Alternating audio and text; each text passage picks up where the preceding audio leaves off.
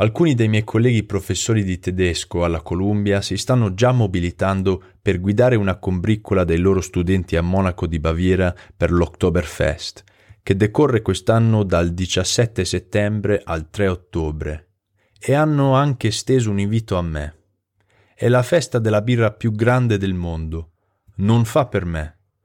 Ad Arturo Sanguinetti non piacciono i grandi raduni relativi a cibo e bevande sono ben felice di trovarmi insieme a 20.000 altri tifosi nello stadio del nostro Sassuolo Calcio o a 2.800 altri appassionati dell'opera alla Scala.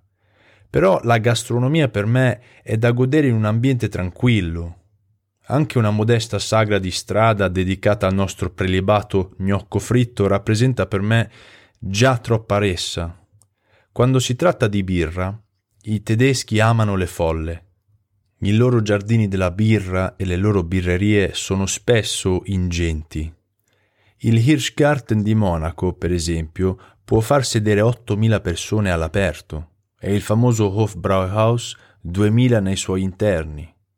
Tutti e due pulsano con camerieri e cameriere in costume tradizionale e con bevitori gioiosi che incrociano le braccia, innalzano boccali enormi e cantano le loro ballate sentimentali chiamate Schlager.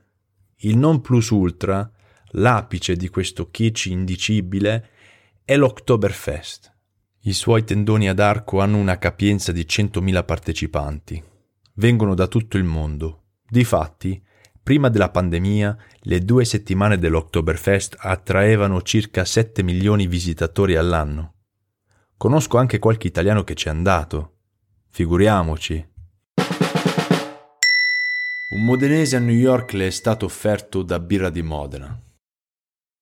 Lei può degustare questa birra presso Bio 52, Largo Garibaldi, Modena.